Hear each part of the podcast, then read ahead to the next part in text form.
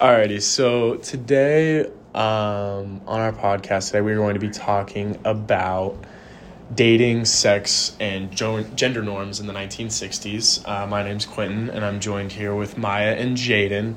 And uh, just to kind of start things off, one of the um, documents that we've looked at in this class that I think was really important for us to touch on Um, to start things off was a document produced in a uh, physiology of sex, hygiene, and health class that Alfred Kinsey started um, during the decade. And it was a pretty um, important class, as like there were a lot of students who uh, did anything they could to really join the class. It was originally only available to seniors who were married. And so there were a lot of students who were trying to fake marriages, trying to fake like student status in order to get into the class. And so also that created a lot of, um, conflict between students and teachers, as there were a lot of teachers who didn't want students to take the class and a lot of teachers who didn't want Kinsey to teach the class, which I thought was really interesting just in terms of kind of like what started this all, um, on I U's campus specifically. Um, and this relates a lot to what we learned about in the Kinsey documentary, with how Kinsey's childhood really influenced what he chose to study. Um, his parents were really strict and taught him that um, sexuality was bad and that he shouldn't embrace his sexuality. Um, but he believed that sexual ig- ignorance was what led to real suffering, which is probably what influenced him to do a lot of the things he did at I U. And teach people to, that it was okay to stray from the norms. Um, he created two books, Sexual Behavior in the Human Male and in the Human Female. The Human Male was extremely popular, but the Human Female became very controversial because women were never really seen in that light before as having sexual desires. Um, and it suggested that they weren't just subject to manipulation from the man.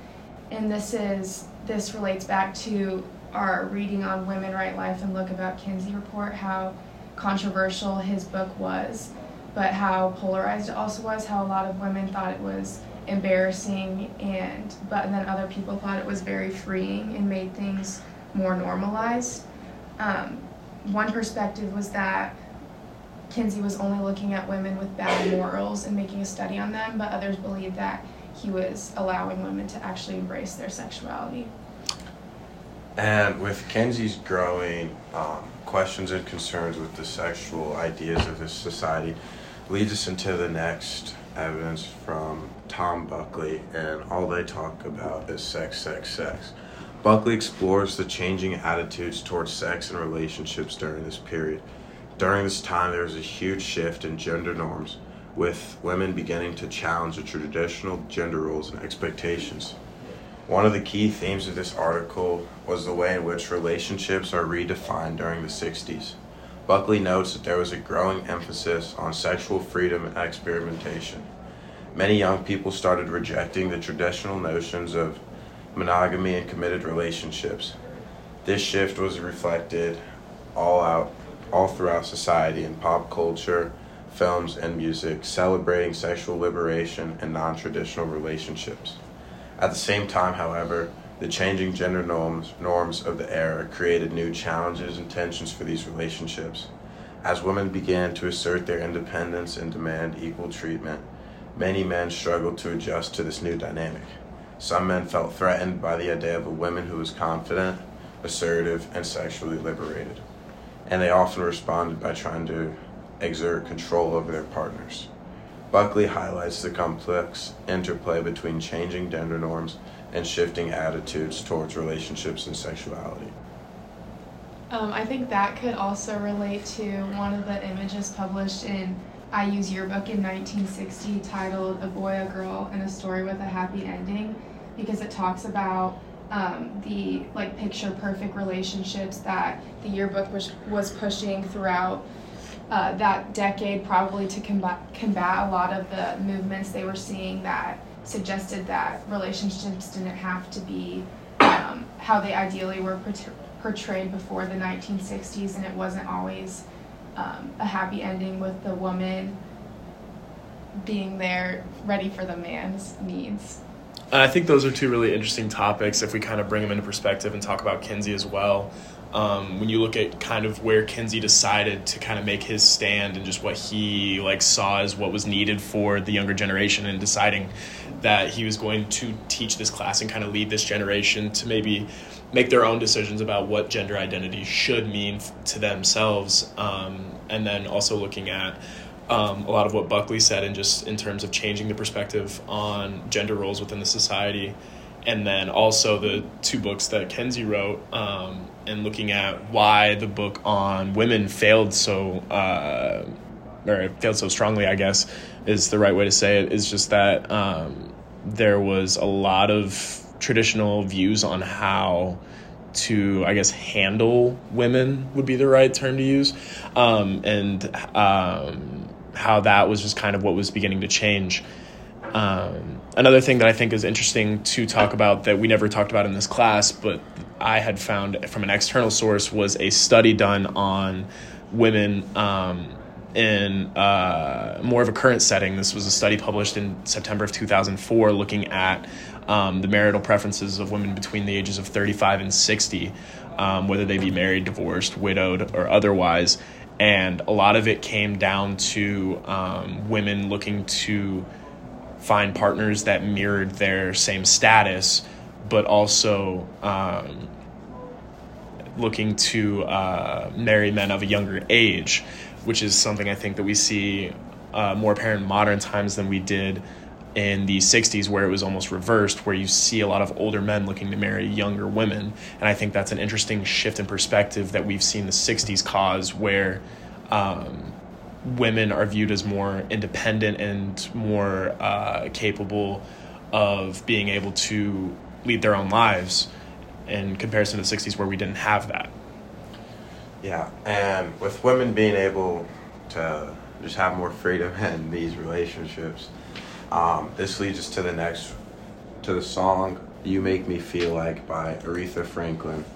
And you can pause the podcast and take a listen to that real quick. But anyway, the nineteen sixties was this great time for social change around the gender roles and these expectations.